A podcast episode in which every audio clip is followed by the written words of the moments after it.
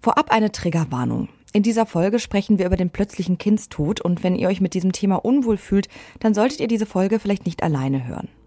Der plötzliche Kindstod. Medizinisch werden damit Todesfälle bezeichnet, bei denen gesunde Neugeborene zwischen dem siebten Lebenstag und dem ersten Geburtstag versterben. Auch wenn man einige Faktoren als Auslöser im Blick hat, die genaue Ursache ist dabei bis heute nicht eindeutig geklärt. Nun hat ein australisches Forschungsteam verkündet, dass es den Grund gefunden hat, warum Babys am plötzlichen Kindstod versterben. Was es mit dieser Studie auf sich hat, ob der plötzliche Kindstod nun endgültig Geschichte ist und wie Eltern ihr Kind schützen können, das klären wir in dieser Folge des Forschungsquartetts. Ich bin Amelie Baerboth. Hi. Das Forschungsquartett. Wissenschaft bei Detektor FM. In den 90er Jahren konnten einige Faktoren gefunden werden, um das Risiko für den plötzlichen Kindstod zu verringern. Damals starteten Aufklärungskampagnen zum Beispiel dazu, wie das Baby zu schlafen hat. Glücklicherweise ist die Zahl der Kinder, die am Sudden Infant Death Syndrome oder kurz SIDS sterben, durch diese Kampagnen enorm zurückgegangen. Aber vereinzelt kommt es auch in Deutschland noch zu Todesfällen dieser Art.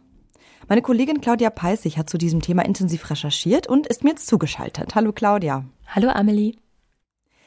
Der plötzliche Kindstod ist immer noch ein medizinisches Rätsel. Zu Beginn würde ich deshalb erstmal gerne wissen, wie ist denn insgesamt der aktuelle Forschungsstand? Also was weiß man bisher über die Ursachen? Ja, das Problem beim plötzlichen Kindstod ist, es gibt nicht nur eine Ursache. Es wird vermutet, dass eine Atemstörung vorliegt, aber wodurch die im Einzelnen dann genau verursacht wird, ist bisher einfach noch nicht geklärt. Man weiß aber, dass die Kinder aufhören zu atmen, aber eben nicht warum. Ähm, allerdings sind einige Faktoren schon bekannt. Viel beruht aber auf Vermutungen. Das hat mir auch Ursula Felderhoff-Müser erklärt. Sie ist Direktorin der Klinik für Kinderheilkunde in Essen. Ja, also es ist so, dass ähm, man bestimmte Ursachen vermutet. Einmal eine Unreife des Atemsystems. Ähm, das sind aber alles im Prinzip Vermutungen, die nicht bewiesen sind. Ähm, auch äh, genetische Faktoren werden diskutiert. Man weiß, dass äh, Kinder, wo schon mal ein Geschwisterkind an Sitz verstorben ist, ein erhöhtes Risiko haben. Ja, genaue Gründe sind aber einfach unbekannt. Nun habe ich ja bereits angeteasert, dass ein australisches Forschungsteam von einer Kinderklinik in Westmead sich damit rühmt, den Grund für SIDS entdeckt zu haben. Die forschen seit langem zu den Ursachen davon. Was hat es mit den Ergebnissen auf sich? Ja, das ist sehr spannend. In dieser Studie konnte nämlich festgestellt werden, dass das Enzym Butyrylcholinesterase, kurz BCHE, im Blut der verstorbenen Kinder viel geringer konzentriert war als bei gesunden Kindern. Ursula Felderhoff-Müser hat mir die Rolle von diesem Enzym genau erklärt.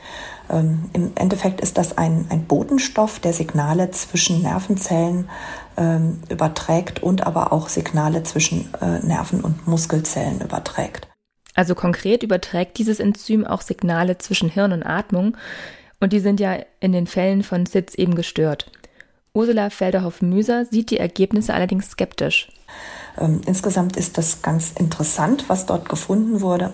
Aber man muss einschränkend sagen, äh, das ist ein Marker, der sich keinesfalls jetzt für die Vorhersage eines Risikos eignet mit den bisherigen Daten.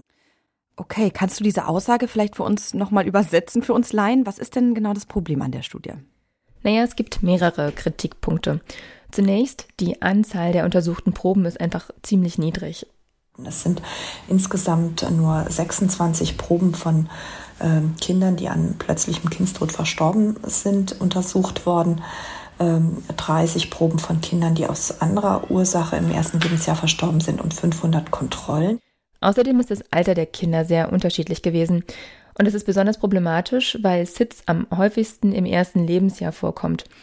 Die Kinder, die dann eben nicht daran gestorben sind und als Vergleichsgruppe genutzt wurden, die waren aber alle älter, also um die zwei Jahre sogar. Und es gibt noch einen weiteren großen Kritikpunkt.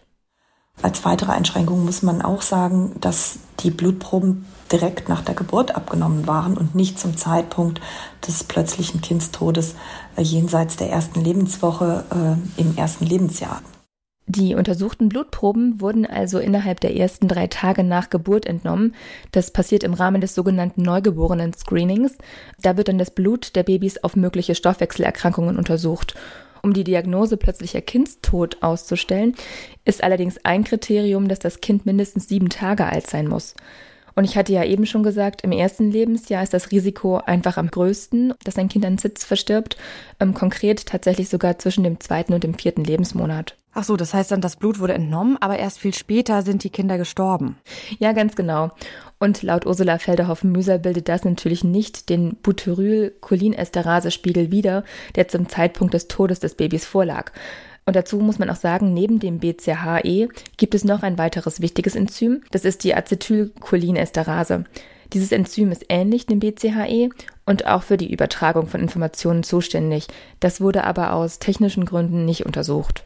Ja, und daher ist die Studie laut Felderhoff-Müser ein interessanter Ansatz, aber es bedarf einfach noch weiterer Forschung und weiterer Untersuchungen, wie zum Beispiel eine größere Gruppenstärke, äh, sicher auch die Bestimmung der Acetylcholinesterase und anderer äh, Biomarker. Also das sind Beispiele. Also ich war da nicht so euphorisch, als ich diese Studie gelesen habe.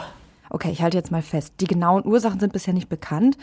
Aber wir wissen, es ist eine interessante Richtung, die da angeschlagen wurde und in die weiter geforscht werden könnte. Trotzdem gibt es ja verschiedene Maßnahmen, die das Risiko des plötzlichen Kindstodes verringern. Die weiß man. Welche sind das denn? Ja, zunächst einmal ist es ganz wichtig, oder es wird auch empfohlen, das Baby in sein eigenes Bett zu legen. Also nicht im Bett der Eltern soll es schlafen und auch Kuscheltiere, Kissen oder Decken sollen raus aus dem Babybett. Das sind nämlich alles Dinge, die bergen eben die Gefahr, dass die Atemwege nicht frei sind und das Kind dann ersticken kann unter Umständen. Empfohlen wird auch ein Babyschlafsack. So können äh, die Kleinen sich die Decke zum Beispiel nicht aus Versehen über den Kopf ziehen und dann irgendwas Schlimmes passieren. Okay, es geht also dabei darum, die Erstickungsgefahr zu verringern. Was gehört da noch dazu? Ja, ein Punkt ist besonders wichtig. Vor allen Dingen sollen die Kinder in Rückenlage gelagert werden. Auch wenn das dem äh, Erwachsenen nicht ganz so bequem erscheint, äh, ist die Rückenlage tatsächlich äh, die sicherste Lage. Insbesondere dann, wenn die Kinder unreif sind, sehr neugeboren sind, auf jeden Fall in Rückenlage ähm, so lange, bis die Kinder sich aus eigener Kraft drehen können. Das bedeutet also nicht, dass wenn Kinder dann etwas älter sind, sich schon umdrehen können, dass man dann das Kind immer wieder zurückdreht und sich nachts zehnmal den Wecker stellt. Und das hat den Zusammenhang, dass nämlich festgestellt werden konnte, dass Babys in Bauchlage viel tiefer schlafen, als wenn sie auf dem Rücken schlafen. Und das führt dann eben dazu, dass wenn sie schlecht atmen können, sie das gar nicht richtig merken und einfach nicht aufwachen. Außerdem ist auch die Rückenlage besser, falls das Kind sich mal erbricht. Zum einen ist der Hustenreflex aktiver und anatomisch gesehen ist es so, dass die Speiseröhre unter der Luftröhre liegt. Das heißt, wenn Babys auf dem Rücken liegen, dann fließt das Essen wieder zurück in die richtige Öffnung. Und wenn sie auf dem Bauch liegen, kann es aber halt unter Umständen dann eben ja, in die Luftröhre fließen. Okay, ja, das macht anatomisch Sinn. Deshalb ist dann die Rückenlage von so großer Bedeutung. Was kann man denn noch berücksichtigen? Also extrem wichtig ist es auch darauf zu achten, dass das Baby nicht überhitzt. Eltern neigen ja oft mal dazu, ihre Kinder viel zu warm einzupacken. Besser ist es eben, einen Schlafsack ähm, zu benutzen und das Kind in, mit dem Schlafsack ins Bett zu legen, eben keine dicken Decken, die sie sich dann eben unter Umständen über den Kopf ziehen könnten. Und dann kommen wir auch noch zur richtigen Raumtemperatur.